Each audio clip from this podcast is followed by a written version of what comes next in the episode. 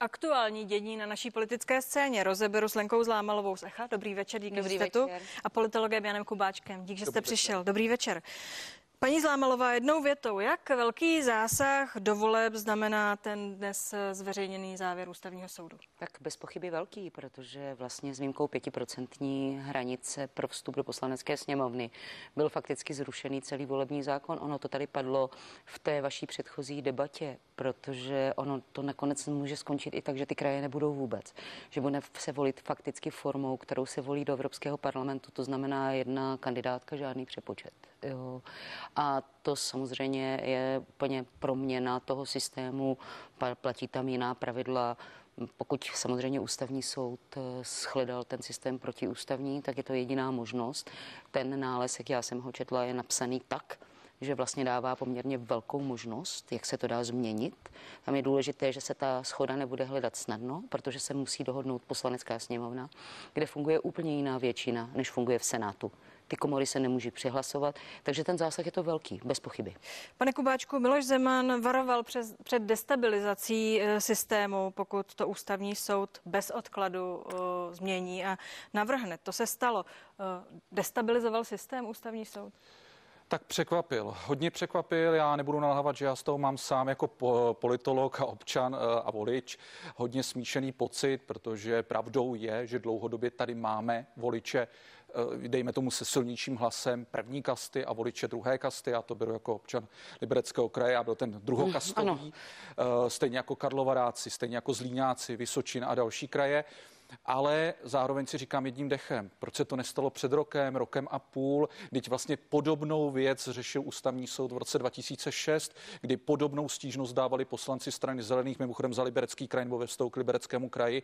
Tehdy to nechali jako liché, bez odezvy, ústavní soud to odmítl a teď náhle to přijal. Takže Jak se nevím, jestli se radovat, anebo se otázku trápit. odpovídáte tedy? Proč se to Eh, nestalo dřív? Já mám takový jakoby neurčitý eh, z mnoha indicí pocit, že ústavní soud chtěl provést určitou změnu, eh, chtěl posílit určité politické síly, ukázat, že je opět třetí komorou, podobně jako v době předčasných voleb eh, roku 2009 a zároveň nechtěl vlastně dát příliš velký prostor zákonodárcům, protože tady já bych navázal na paní kolegyni Zlámalovou, pokud by ústavní soud chtěl fakticky hlubší a profesionálnější a férovější změnu, tak s tím přijde před rokem, kdy ty zákonodárci mohli promýšlet i další pravidla hry v případě voleb. Teď si myslím, že aby to neskončilo patem a obrovskou blamáží, tak v podstatě eh, zákonodárci budou muset přijmout z mého pohledu relativně decentní změnu, protože na všem dalším se prostě nedohodnou, vše hlubší další bude vyvolávat spory a prostě to zaseká dohadování mezi sněmovnou a senátem. Souhlasíte, paní Ne, vůbec. Eh, Já si myslím, že těch nějakých 7-8 měsíců, které zbývá do voleb, je strašně dlouhá doba. My jsme si pořád jako navyklí žít ve strašně pomalém tempu. Jako když jdete na obchodní jednání, tak se prostě taky na něčem musíte dohodnout. Já fakt nevím, jaký je rozdíl mezi tím, kdyby to byl. A teď nespochybňuji, že když tam leží ústavní sou, stížnost od roku 2017, že ústavní soud skutečně nebyl nejrychlejší a má být výrazně rychlejší. Spravedlnost po, nebo ústavnost po třech letech je jako velmi sporná. Takže jinými slovy nám také ústavní soud říká, vlastně žili jste tady v neústavním systému takhle dlouho. Mezi tím žádné volby nebyly.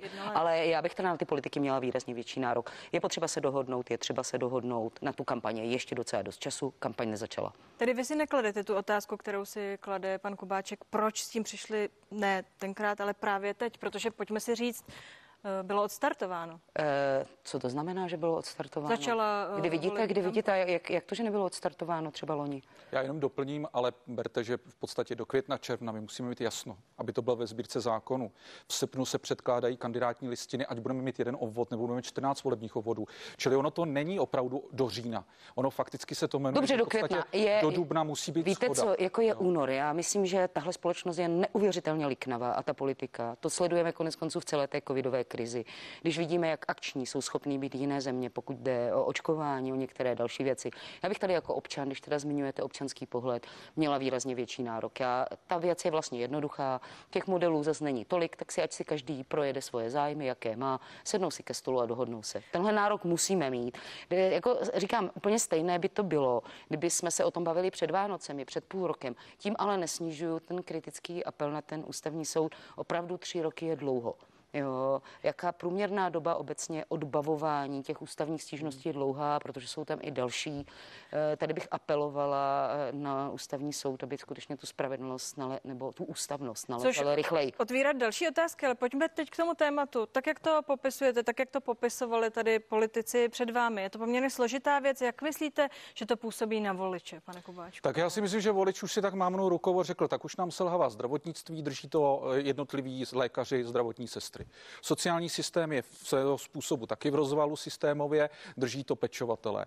Teď se nám politika je dlouhodobě velmi nenávistná, útočná, roztříštěná a teď eh, se to dokonalo ještě v podobě volebních, volebních pravidel. Mě to hodně připomíná tu atmosféru roku, přelomu roku 2009 a 2010, kdy já si dokonce myslím, že to je hlubší, protože spoustu lidí je to takové dokonání jako posledních nějakých pravidel a důvěry v systém. Jo. A co to může eh, pro tu společnost ve finále znamenat? Půjde třeba k volbám míň lidí, víc lidí, budou se o to zajímat, budou no, chtít studovat to nová pravidla? Tom, teďka k tomu přistoupí politici. Pokud budou schopni relativně prezentovat akceschopnost a najít aspoň základní parametry hry, kdy si myslím, že opravdu to bude nějaký jednodušší scénář, ale může být funkční, ale prostě spousta věcí, které už dlouhodobě potřebujeme řešit, se zkrátka nevyřeší, které jsou zaparkované ve sněmovně v podobě volebního zákona ty bohužel padnou a snad někdy příště, tak eh, pokud dojde ke schodě, tak v podstatě to zůstane rozdělené. Sympatizanti Andreje Babiše zůstanou sympatizanty Andreje Babiše a naopak eh, opozičně naladění vůči Andreji Babišovi,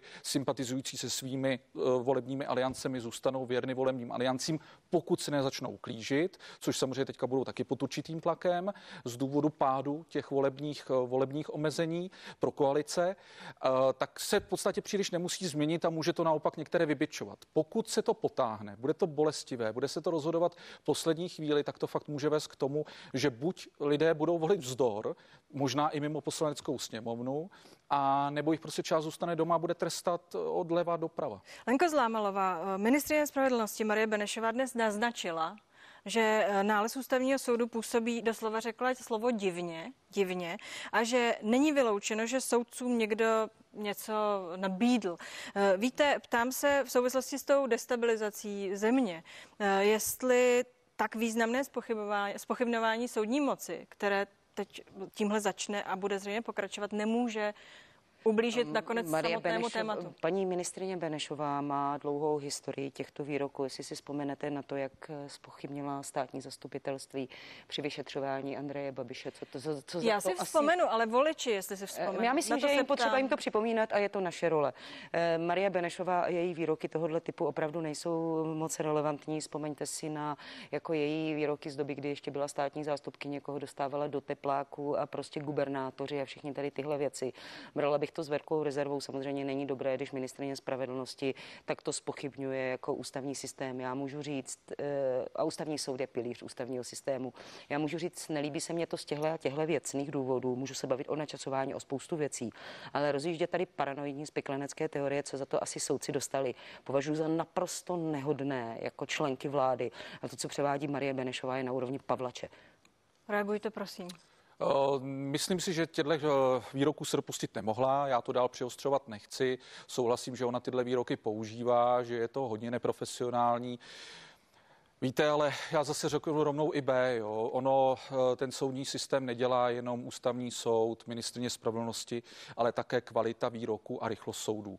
A mnozí si řeknou, no mně se tohle nelíbí, ale když nám tady soudy zásadní věci rozhodují 10 let, 12 let nebo skončí ve ztracenu, tak jak stejně tomu systému mám věřit. Takže já rovnou říkám i ten líc, ty záležitosti, ale absolutně souhlasím. Prostě říkat by tohle z profesních důvodů neměla, protože to dekorum, tu poslední důvěryhodnost potřebujete držet držet a je zástupce soudcovského stavu.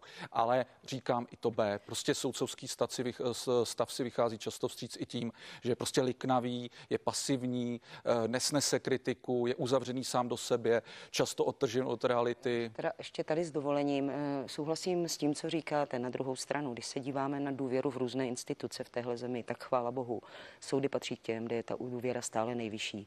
A je to strašně důležité, protože když se podíváme na sousední Slovensko, do jakého stavu se to dostalo tam, tak tam asi nikdy nechceme být. A myslím si, že to, co dneska předvádí Andrej Babiš a Marie Benešová, je naprosto nepřijatelné pro představitele vlády. E, další věc je, že to, co předvedl pan prezident v pondělí, To je naprosto historický precedent, jakože jedna součást moci, hlava, řekněme, moci výkonné, tady prostě ovlivňuje moc soudní předem, než padlo rozhodnutí. Dlouze se mluví o tom, jak je sporné, když se soudci vyjadřují k živým spisům, které budou soudit. Představa, že do toho jiná součást jiné moci zasahuje. Pan prezident opět také vyjel ze své role. Jo. Tady skutečně eh, vidíme, jak se mm, přitápí pod kotlem ústavní krize docela výrazně. A já bych to tady fakt eh, cel, celý ten apel vedla úplně jiným způsobem. Ty politici mají povinnost se dohodnout. Jako občan a volič to po nich musí chtít právě proto, aby byla zachovaná legitimita toho systému. Já vám řeknu to ještě takhle. To načasování je strašné vzhledem k tomu, co prožíváme. My jsme jako my zvládáme celou situaci s covidem nejhůř v celé Evropě.